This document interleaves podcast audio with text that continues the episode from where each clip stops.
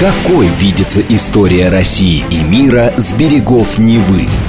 Авторская программа петербургского историка Сергея Виватенко «Виват. История». Самые яркие и самые загадочные страницы прошлого, судьбы людей и империй, великие достижения и потрясения от древних времен до современности.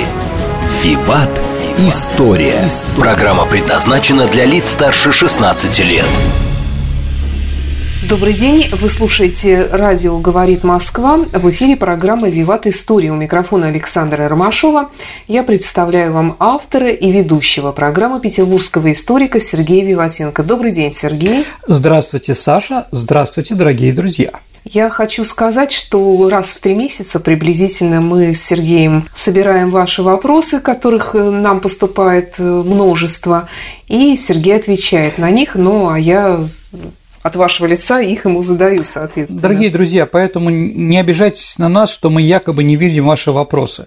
Просто когда, если они приходят, например, в начале января, а, то мы их все равно будем в конце марта произносить. Да, раньше. Ну, иногда них... мы делаем э, внеочередные выпуски, да? если у нас их накапливается чрезмерно много. Угу. Итак, давай тогда не будем тратить время, а сразу начнем с вопроса от Олега Пескуна, нашего постоянного слушателя, который хочет узнать происхождение слова регент. А, ну, давайте, дорогие друзья, вспомним, да. А, регент – это термин, который появился после смерти Людовика XIV, а, и тогда, когда Людовик XV еще не, вы, не, не вырос, режанс так называемое, да, а, время. Вот, регентом был Филипп Орлеанский, брат Людовика XIV, который не имел ну там, э, родственник Людовика XIV, который не имел прав стать французским королем. Но определенное время он правил, и это время отразилось, например, очень в искусстве. То есть есть такой стиль стиль Режанс или стиль вот этого самого Филиппа, который отличался от стиля Людовика XIV и от стиля будущего Людовика XV. А, да, именно из-за стиля, скажем так, мы и помним это слово. Но регент – это, в принципе, вместо короля. Ну, регия – король, да, рекс, да, прочее, да, то есть регент – это глава государства, но не король. Вопрос от Юлии. Вопрос о генерале Паулюсе. Недавно прочитала статью о том, что его не судили на Нюрнбергском процессе, и более того, он жил неплохо, с ним обращались хорошо, а в конце своей жизни он даже писал мемуары и высказывался о любви к русским и к России. Почему так? Как могли ему простить многое? Ну, давайте так. Чем знаменит Паулюс? Паулюс – это штабной работник, не фон Паулюс, как тут написано, да, фон – это значит, он из старинной аристократической семьи. Нет, он был из простых. Паулюс был штабным работником и один из авторов плана Барбаросса. Когда началась Вторая мировая война, он был, ну, последняя должность – командующий шестой немецкой армией которая была окружена под Сталинградом уничтожена. И он получил э, фельдмаршальский жезл, э, вот, чтобы застрелился, потому что ни один немецкий фельдмаршал прусский никогда не попадал в плен. Ну вот, а, немцы посчитали, что он умер, а, хотя, конечно же, руководство знало, она сделала похороны его, такие большие, а, с пустым гробом, с плачущей женой и прочее, прочее, прочее. Вот, и когда начался Нюрнбергский процесс, когда наш обвинитель Руденко требовал наказания за скажем, план Барбаросса, они говорили, никакого плана не было, такого людоедского там похода куда-то или еще что-то, да, вот, и тогда наше правительство тайно привезла Паулюса в Нюрнберг, это был американский сектор, да, Бавария был американский сектор, а, вот, и он выступил там неожиданно, он был свидетелем от нашего обвинителя Руденко, что было воспринято, скажем так, теми, кто сидел, с одной стороны, как предательство, а с другой стороны, шок, потому что скрывать уже было ничего нельзя, он рассказал. Действительно, с 43 -го года по 45 с ним работали, он был сначала отказывался идти на какие-то встречи, взаимоотношения с нами, да, смотрел на нас сверху вниз, как на недочеловеков, но потом пропаганда и победа русского оружия, конечно, изменили его ситуацию. Но еще скажу такое интимное, ему сделали операцию с прямой кишкой, то есть его еще и оздоровили. Подлечили. Подлечили, да. А вот после его речи его возвращение в Западную Германию невозможно было даже представить, поэтому отправили в Восточную Германию, где он был инспектором э, по делам сухопутных войск ГДР. ГДРовская армия была союзником нашим по Варшавскому договору, поэтому говорить что-то плохое про русских он в принципе не мог. Угу. Да. А в принципе он как не эсэсовец, а как командующий армией не подписывал никогда никаких людоедских приказов. Поэтому в Нюрнберге его, скажем так, э, его и не должны были судить. Он умер в 1958 году, похоронен в ГДР, жил где-то в Дрездене. Вот, наверное, все, наверное, что вы должны знать про Паулюс. Вопрос от Аркадия. Хотелось бы получить ответ на вопрос, является ли город Сочи исконно грузинским или все таки русским городом. Дело в том, что все мои родственники грузины утверждают, что Сочи с древности грузинский город, хотя подтверждения этого я не нашел нигде. Можно ли ответить на данный вопрос и рассказать немного об истории города и о роли грузин в его построении и развитии? Ну, давайте так, я не буду говорить что-то ну, скажем так, чтобы никого не обидеть. Единственное скажу, что название Сочи грузинское. Это правда. Но, с другой стороны, дорогие друзья, мы должны увидеть, что Сочи находится на границе с Абхазией. То есть, э, скажем так, вполне возможно, что абхазцы тоже могут сказать абхазы, что это наша земля. Вот, но они об этом не говорят. Но мало ли какие названия в каких странах, да, э, в каких местах мира, на каком языке. Это не означает, что принадлежит этому Нью-Орлеан, а не французский город, да, хотя по-французски он называется Оренбург, да. Немцы, вы правда хотите э, пожить э, на границе России с Казахстаном, да? Это чудные места там. Мало ли что, как называется, да, дорогие друзья. Главное, кому сейчас принадлежит и кто там живет. Конечно, это русский город. Да, говорить о том, что это был большой город до революции, я бы не стал. Это был определенный населенный пункт. Ну да, с грузинским названием. Никто с этим не спорит. Следующий вопрос. Слушая ваши программы, я понял, что Сергей Виватенко разбирается в происхождении фамилий. У меня такой вопрос. Отчество бывает только у славян или только у россиян? У меня дед киргиз, и, как рассказывал мне отец, до войны не было – у них отчеств, и фамилия не передавалась дальше. Если я Марат, то фамилия моего сына должна была быть Маратов. Если я Эрик, то фамилия моих детей Эриковы. Есть ли отчество у англосаксов? Почему у них несколько имен? Спрашивает Эрик Клишин. Ну, давайте так, Эрик, вы сами ответили на, все, на этот вопрос, как бы, да, то есть действительно именно так. Просто если вы живете в России, то здесь есть определенная традиция. Да, иметь просто фамилию и уважать еще отца как отчество. Да, вы абсолютно правы, что у многих есть общество. Ибн Хатаб – это еще и внук Хатаба, да, вот, ну, Гасан Абдурахман, да, прочее. А, вот, у нас так принято, но даже вот в Казахстане, наверное, вы знаете, русские проживают, у них нет отчества. Да, поэтому студенты у меня русские из Казахстана имеют только имя и фамилию. А вот это не хорошо, не плохо, это такой культурный фон Казахстана. Насчет Великобритании, действительно, у них нет отчеств, а фами... имя много, потому что принято, а, скажем так, в католической церкви и э, в протестантских давать сразу имя нескольких святых, в том числе даже другого пола. Покровителей. Покровителей, да. Поэтому по-разному кого называют, да, Эрих Мария Ремарк, понятно, что не женщина, или Мария, Эрик Мария Брандауэр австрийский или Мария Рильки, да, понятно, они все мужчины, но с Девой Марией они, их родители уважительно относились, поэтому назвали.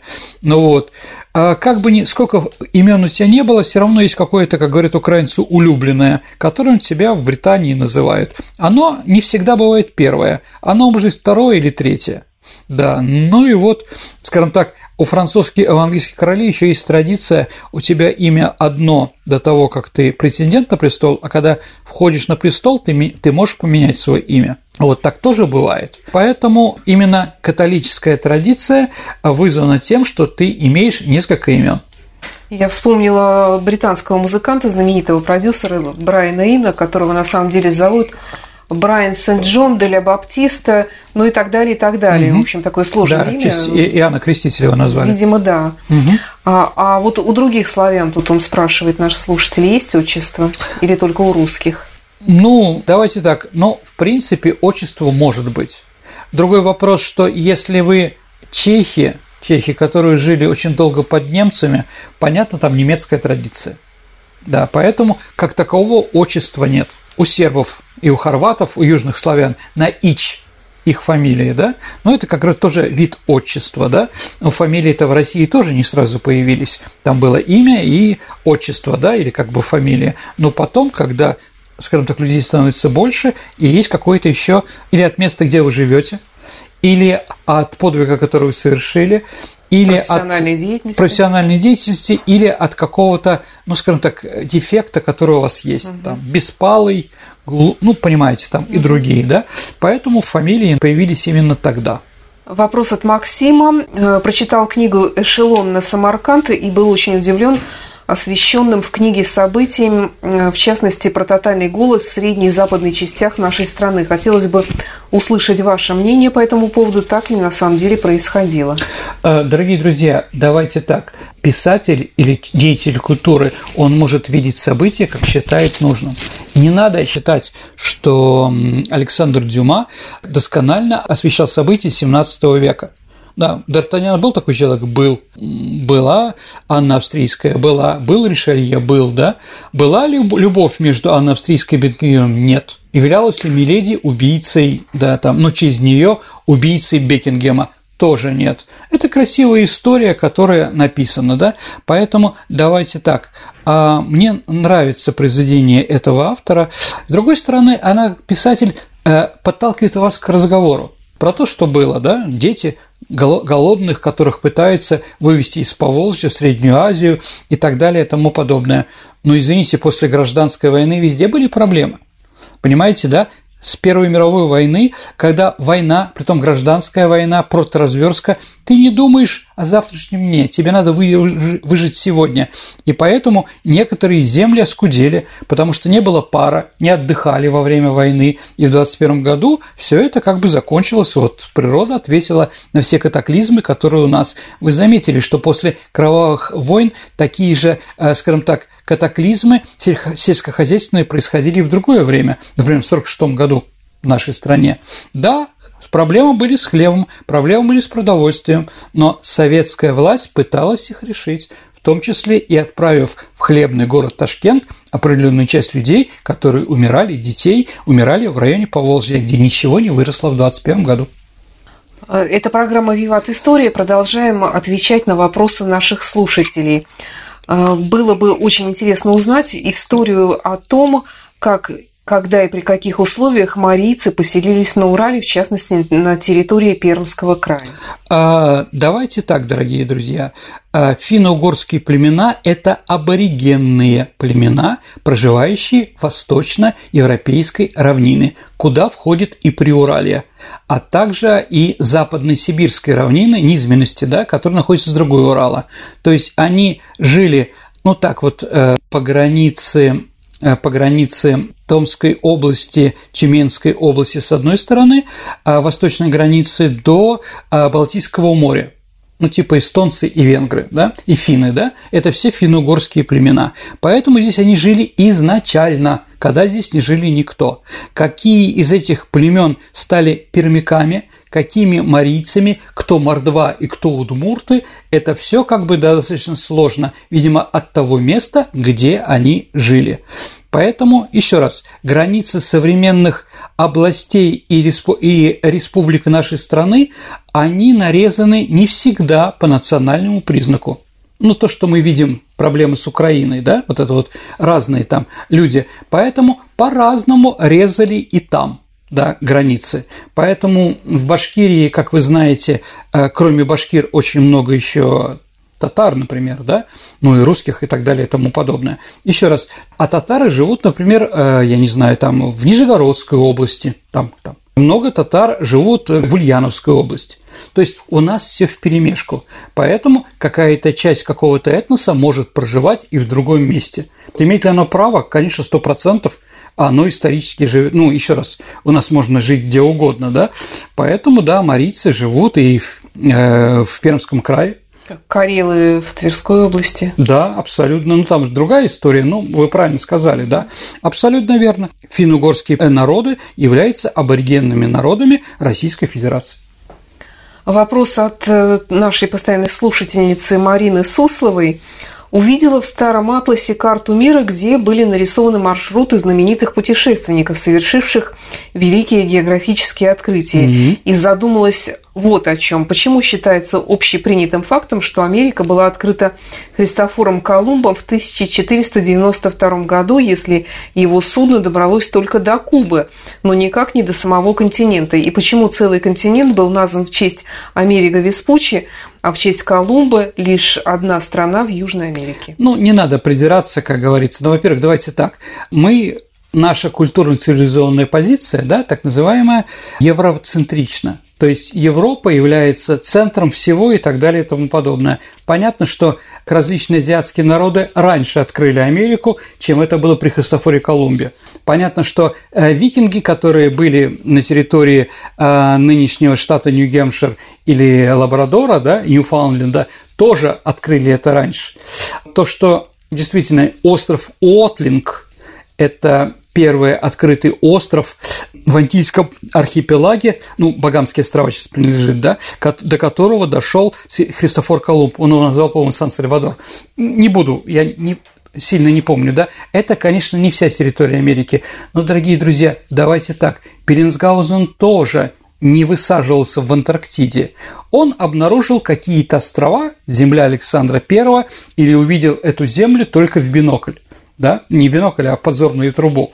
Вот, поэтому все это как бы достаточно, скажем так, не то что спорно, а к этому относительно нормально. Четвертый, в четвертом, четвертой экспедиции э, плавания Христофора Колумба э, в Вест-Индию он был и на Юкатане, и в этом самом Венесуэле и прочее.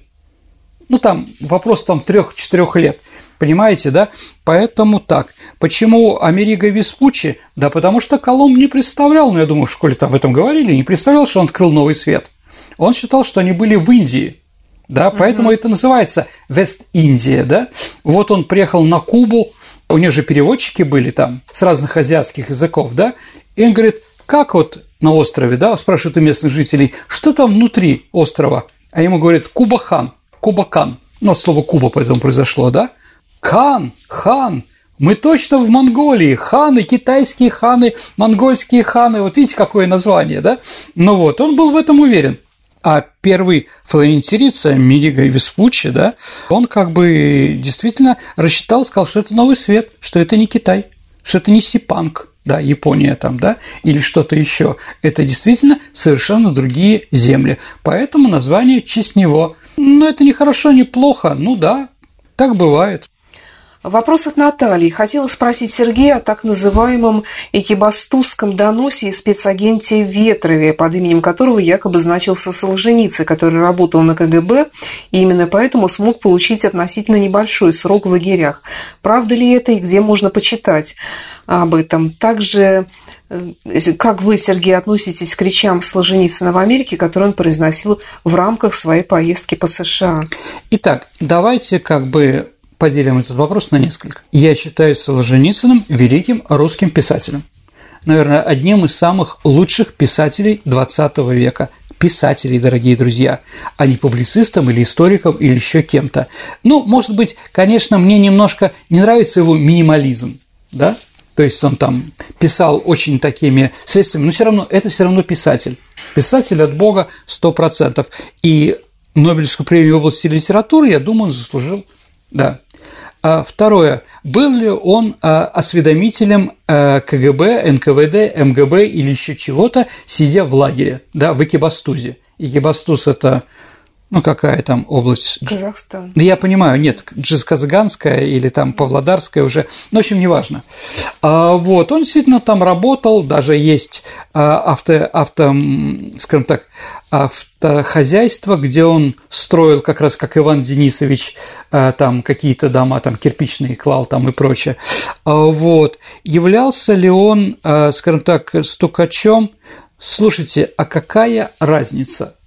Э, тут я не вижу, от этого он стал хуже писателем, но для меня он не является как бы символом, что ли, такого русского или какие-то вещи, которые, да, он может. Историки, занимающиеся репрессиями и прочее, они как бы находят несовпадение фактов с тем, что он написал в архипелаге ГУЛАГ, да, есть какие-то.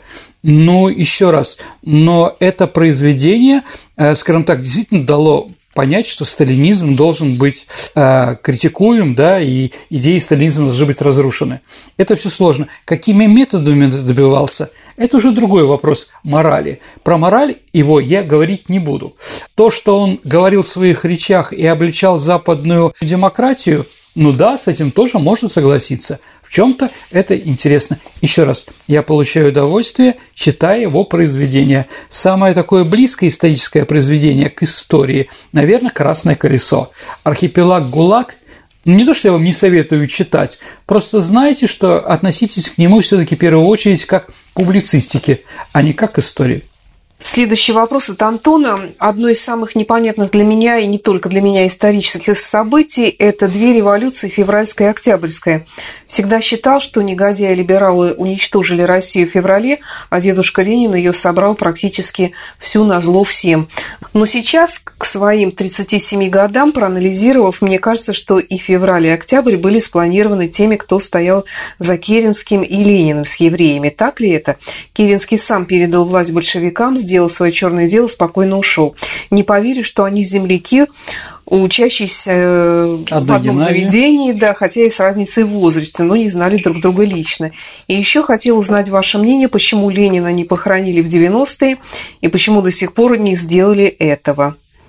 Ну, давайте так тоже разделим этот вопрос. Давайте так. Мы делали очень много передач по этому поводу. И про историографию февральской революции, про ход февральской революции, и от февраля к октябрю, и Октябрьская революция, и многие другие дивные, э, дивные вещи. И про Ленина делали передачу э, и про Троцкого, э, про ну, Троцкого, и про Керенского, и так далее, и тому подобное.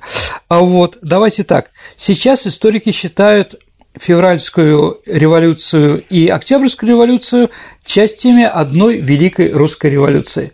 Я могу согласиться, что за теми, кто делал февральскую революцию, возможно, стояли какие-то не национальные силы, да, какие они разные, читайте разных историков по этому поводу и так далее и тому подобное. Но я думаю, что Ленин – это ответ русского народа на все эти преобразования и неумение руководить, которые у нас были после февраля 2017 года. Крайне радикальные. Вряд ли э, кто-то рассчитывал именно на такое. Как же надо довести страну, чтобы крайне радикальные силы, которые ну, не представляли себе крупной политической какой-то партии или организации, смогли захватить власть и стали популярны через 8 месяцев после этой революции, довели да, это был как бы ответ, да, чем хуже, тем лучше, это по-русски. Я не думаю, что за Лениным кто-то стоял. Да, я считаю, это русское национальное, из-за этого очень страшное движение, которое возглавлял эти идеи Владимира Ильича Ленина. А вот, теперь насчет похорон Ленина. Действительно, место для того, где, где перезахоронить останки Ленина есть. Это Волковское кладбище. Там есть Ульяновская площадка, где похоронены мать, сестра, и другие родственники семьи. Там место есть, и готовы были с 90-х годов это сделать. Но наше общество и сейчас расколотое. У нас большая часть населения, от 15%, голосует за коммунистов для которых уничтожение мавзолея и символа революции будет отрицательно. Я считаю, конечно, его надо похоронить, но многие люди так не считают. И поэтому, я думаю, власть мудро решила этот вопрос оставить для потомков, когда уже, наверное, Ленин не будет для кого-то символом отрицания или символом восхваления. Давайте подождем.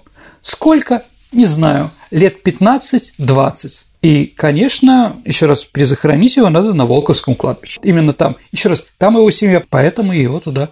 Сергей, давай прервемся и продолжим отвечать на вопросы наших слушателей после новостей и рекламы на радио «Говорит Москва». Хорошо, давайте послушаем новости. Какой видится история России и мира с берегов Невы? Авторская программа петербургского историка Сергея Виватенко «Виват. История». История. Продолжается программа «Виват История» на радио «Говорит Москва», в которой сегодня Сергей Виватенко, петербургский историк, отвечает на вопросы наших слушателей. А от вашего лица, дорогие друзья, их задаю я, Александра Ромашова. Продолжаем. Сергей, кто такие хиви? А, хиви так называли советских военнопленных, которые работали на немцев. Угу. Переводятся они добровольные, это аббревиатура добровольные помощники. Но нацисты любили аббревиатуры, ну типа СС, Гестапо и так далее. А вот хиви, как правило, в боевых действиях не участвовали, а выполняли роль тыловых служб чинили технику, носили патроны, помогали инженерным бригадам. Очень часто хиви были на, на аэродромах работали, да, и так далее. Но они считались предателями и в плен практически не брались. Вопрос от Александры Александровой. Подскажите, откуда в XIX веке в разговоре появилась традиция добавлять «с» в конце слов «с»? Была ну, ли она раньше «с» и почему исчезла «с»? Ну, давайте так, это от слова «сударь», «государь». А-а-а. То есть это уважительная приставка угу. такая. Вот, она в XIX веке действительно была а потом исчезла. Ну, еще раз, так часто бывает, какая-то мода была на что-то, да, а вот потом она исчезает, да, то есть сударь. Угу. Вопрос от Георгия. Прошу рассказать о происхождении названий частей света Европа, Азия, Ближний Восток и так далее. Откуда они взялись, почему приняты за эталоны и есть ли другая система названий деления планеты? Ну, давайте так. Конечно, Европа, Азия и прочее – это происхождение древнеримское и древнегреческое. Ну, Европа произошла от похищения Европы, от женщины, которая на быке, помните, да? Азия – это значит восточная по-гречески. Восток. Но действительно, она Древней Греции на востоке. Вы знаете, есть э, такое племя древнеславянское, Киев, под, называлось северяне. Они жили не на севере, они жили на севере от Киева, поэтому этот район получил название Северный, ну, северяне. Также и здесь.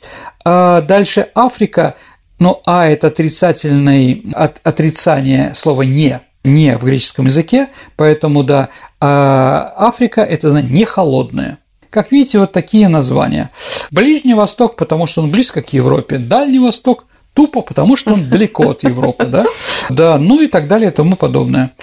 Если мы евроцентристы, то да, мы и так называем, к этому уже все привыкли.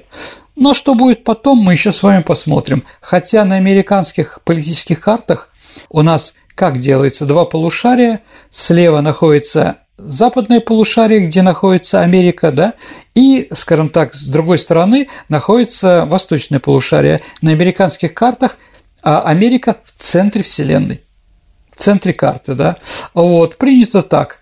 Думаю, в Китае тоже что-то есть свое интересное по этому поводу. Поэтому, пока мы евроцентристы, у нас будет вот так, а не по-другому. Тут вопрос про трех мушкетеров. Почему Людовик XIII ожесточенно пытался взять крепость Ля Рошель и вообще сколько было гугенотов во Франции в годы э, этих событий? Угу. Но давайте так, а, потому что гугеноты – это протестанты, да, угино по-французски, да, а вот они были проводники идей интересов Англии, одна религия во Франции. Что понятно, это было не очень хорошо. Поэтому Бекингем спешил им на помощь. Да, э, Ришелье построил знаменитую по заливу, по бухте, э, скажем так, косу с пушками, да, которая не пускала их туда. Да. Вообще, конечно, свобода ли Рошели, все таки протестантизм там больше демократических свобод, согласимся, а делал невозможным установлением Франции абсолютизма, дорогие друзья. Только когда вся страна полностью признает власть короля, только тогда абсолютизм деятельный, он действительно может приносить пользу. Поэтому вот так э, э, и боролся жестоко и Ришелье, как руководитель католической церкви, и Людовик XIII. Вопрос от Евгения. Седьмая симфония Шостаковича и песня «Синий платочек» является музыкальным символом Великой Отечественной войны. А были ли музыкальные символы в России во время Первой мировой? Ну, конечно, в то время еще не было радио, но были уже пластинки. Но давайте так, какие музыкальные произведения очень сильно ассоциируется с войсками с этой войной, да, потому что люди на фронте, они по-другому осмысливают это искусство.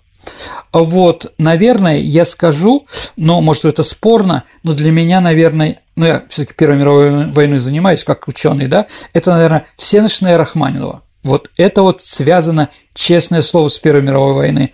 Она была навеяна всей этой ситуации и очень хорошо легла в унисон и в душу тех людей, которые воевали.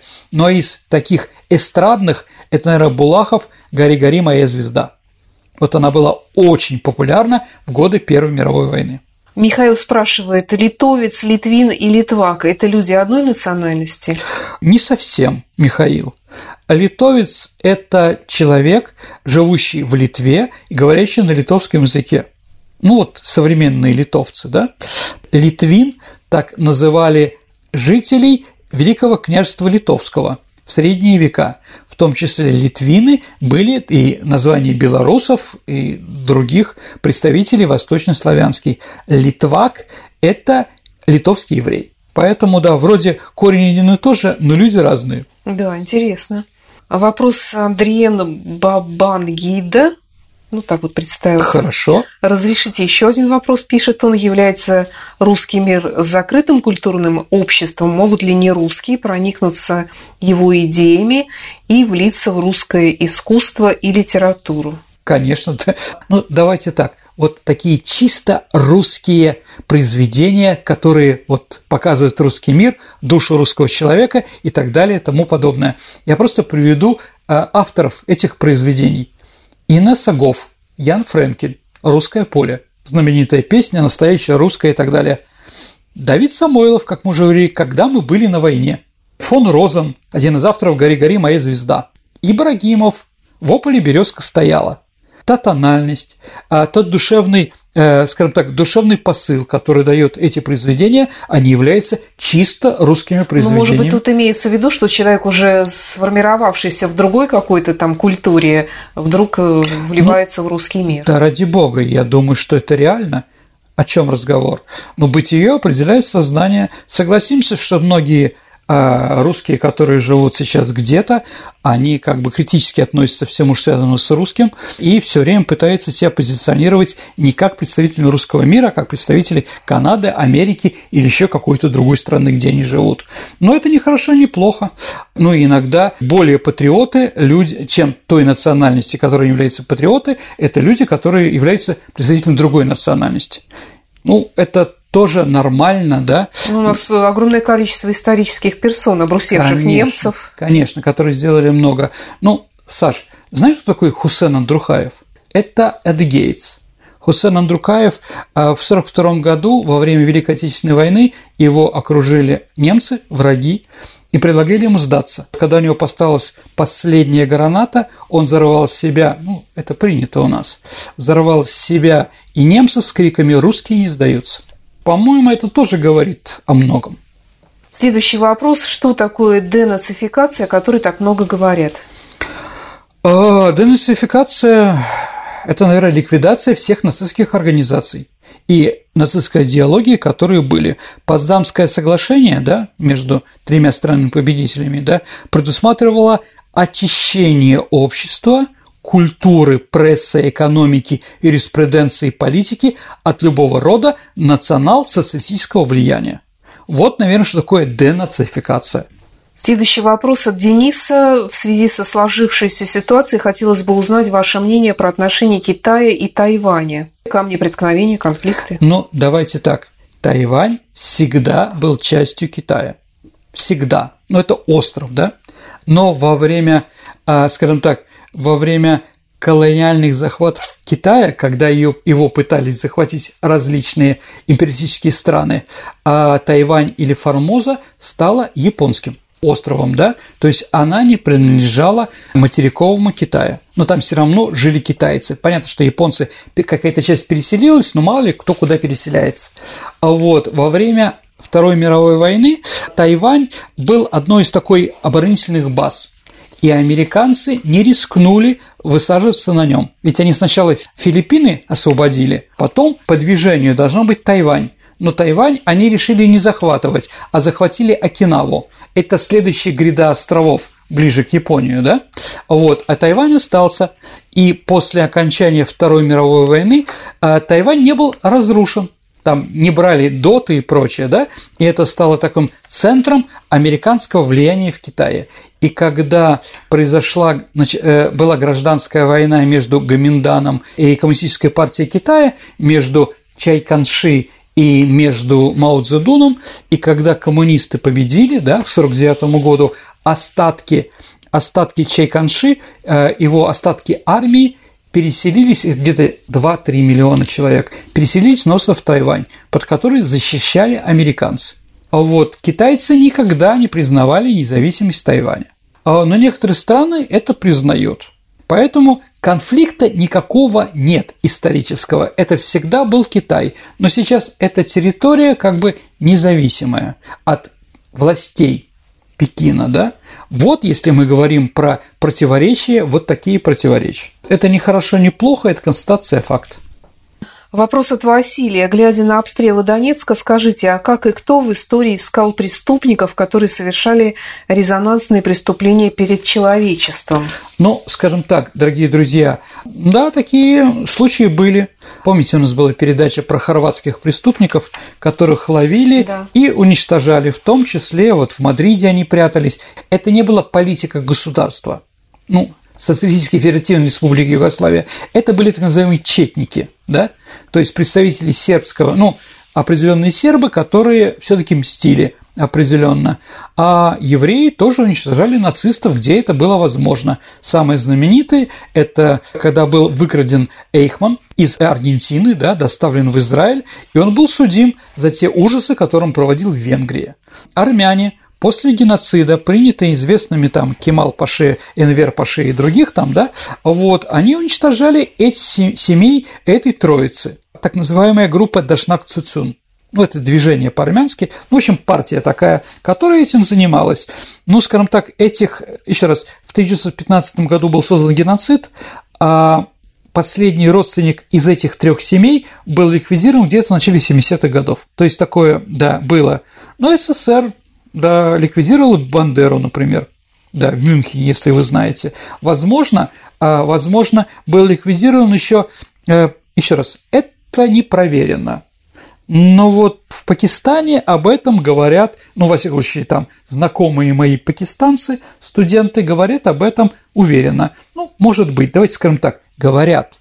Вроде, что Советский Союз ликвидировал еще президента Пакистана Зия Ульхака за Бекбедер, ну, вот за, ну, скажем так, за то, что Пакистан а, держал наших пленных в Афганистане, там мучил, ну и так далее и тому подобное. Возможно. То есть, еще раз, это не значит, что некоторые страны или народы или какие-то политические э, вещи заканчивают войну, когда война заканчивается.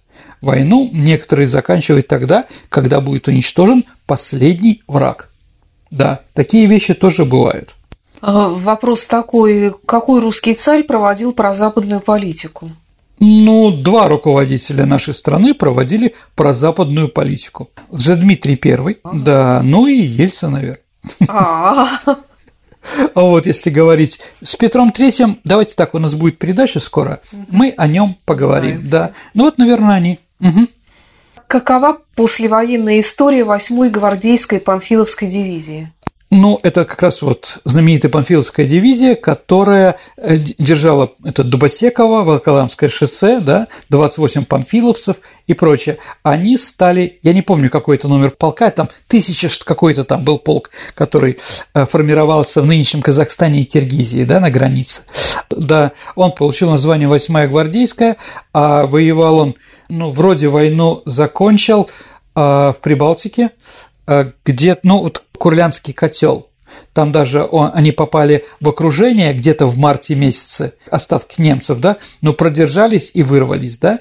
А после войны как я помню, дорогие друзья, Панфиловская дивизия находилась в Эстонии, а потом была переведена туда, откуда она, где она появилась, в Казахстан и Киргизию. После распада Советского Союза, еще раз, это был, по-моему, Туркестанский военный округ поэтому границ между республиками не было. Дивизия была как пятном и там, и там. А после распада Советского Союза эта восьмая гвардейская дивизия стала киргизской, Ну, понятно, что в Киргизии было не до этого, все 90-е годы, поэтому она была ликвидирована. Но где-то 10 лет назад ее снова восстановили. И флаг, и орден Суворова, и так далее, и тому подобное. То есть восьмая Панфиловская гвардейская дивизия, она сейчас входит в формирование киргизской армии, киргизстанской армии, извините. Угу. Вопрос от э, Сергея Лебедева. А, историк Андрей Буровский, тут вопросительный знак после слова историк, угу.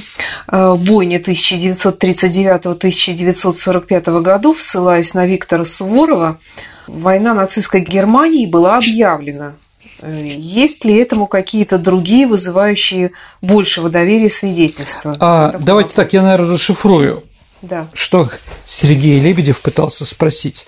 Он спрашивает, действительно ли мы должны были напасть на немцев, была ли это вынуждено, что немцы 22 июня вынужденно на нас напали, да, потому что где-то в начале июля мы должны на них были наступать. Нет, это неправда. Действительно, Виктор Суворов, Резвун, он об этом говорит, но Нормальные историки, отечественные, что понятно, но также и заграничные, лет 15 назад они приняли решение, что это фальсификация, что всего этого не было. Ни немецкие историки, ни наши не говорят, что немцы были вынуждены. Еще раз, план Барбаросса был утвержден еще в 1940 году. Есть там Исаев, Иванов, Соколов, э, историки, которые занимаются этим вопросом, они все склоняются к тому, что книга Суворова фальсифицировала историю и источники. Вопрос следующий. Угу. Послушала вашу передачу об университетах. Мне, как аспиранту, было бы интересно узнать, как переводится слово аспирант. По-моему, стремящийся. Человек, который к чему-то стремится.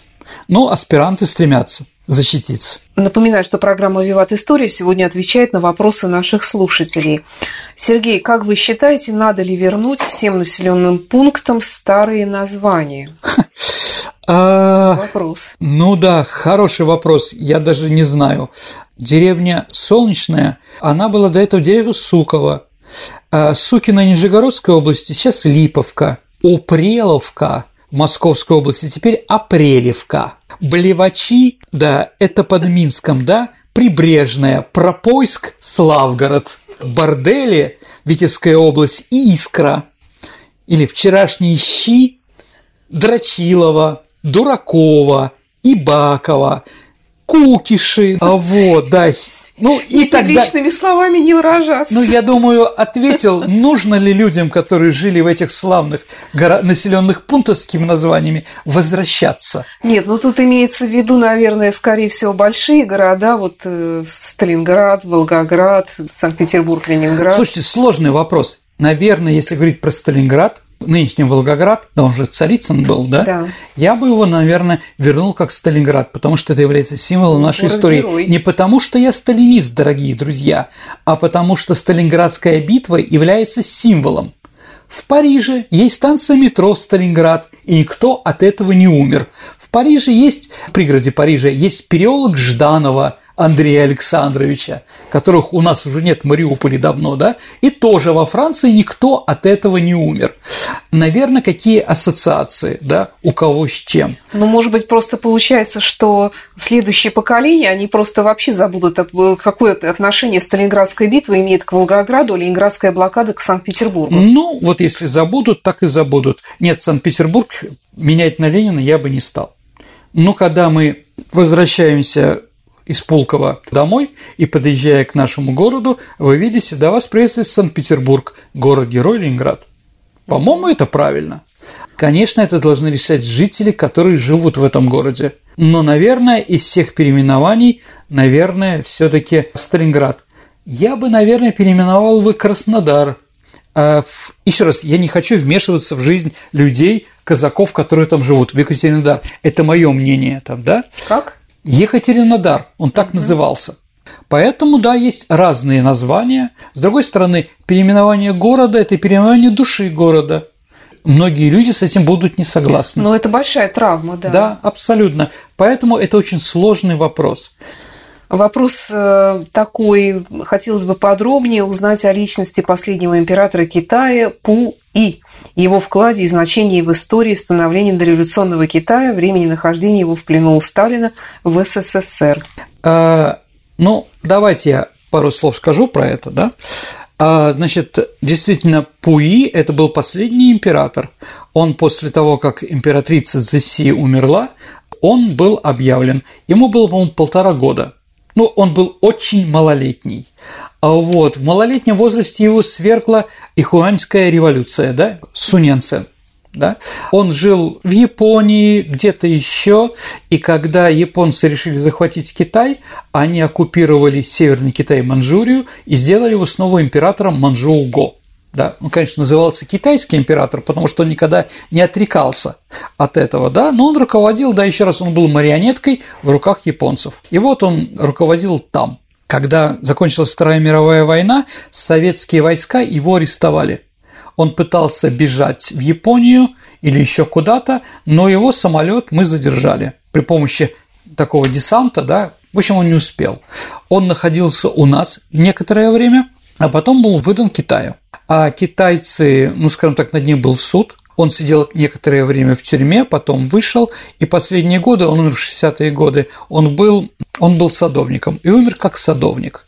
Вот такая интересная судьба.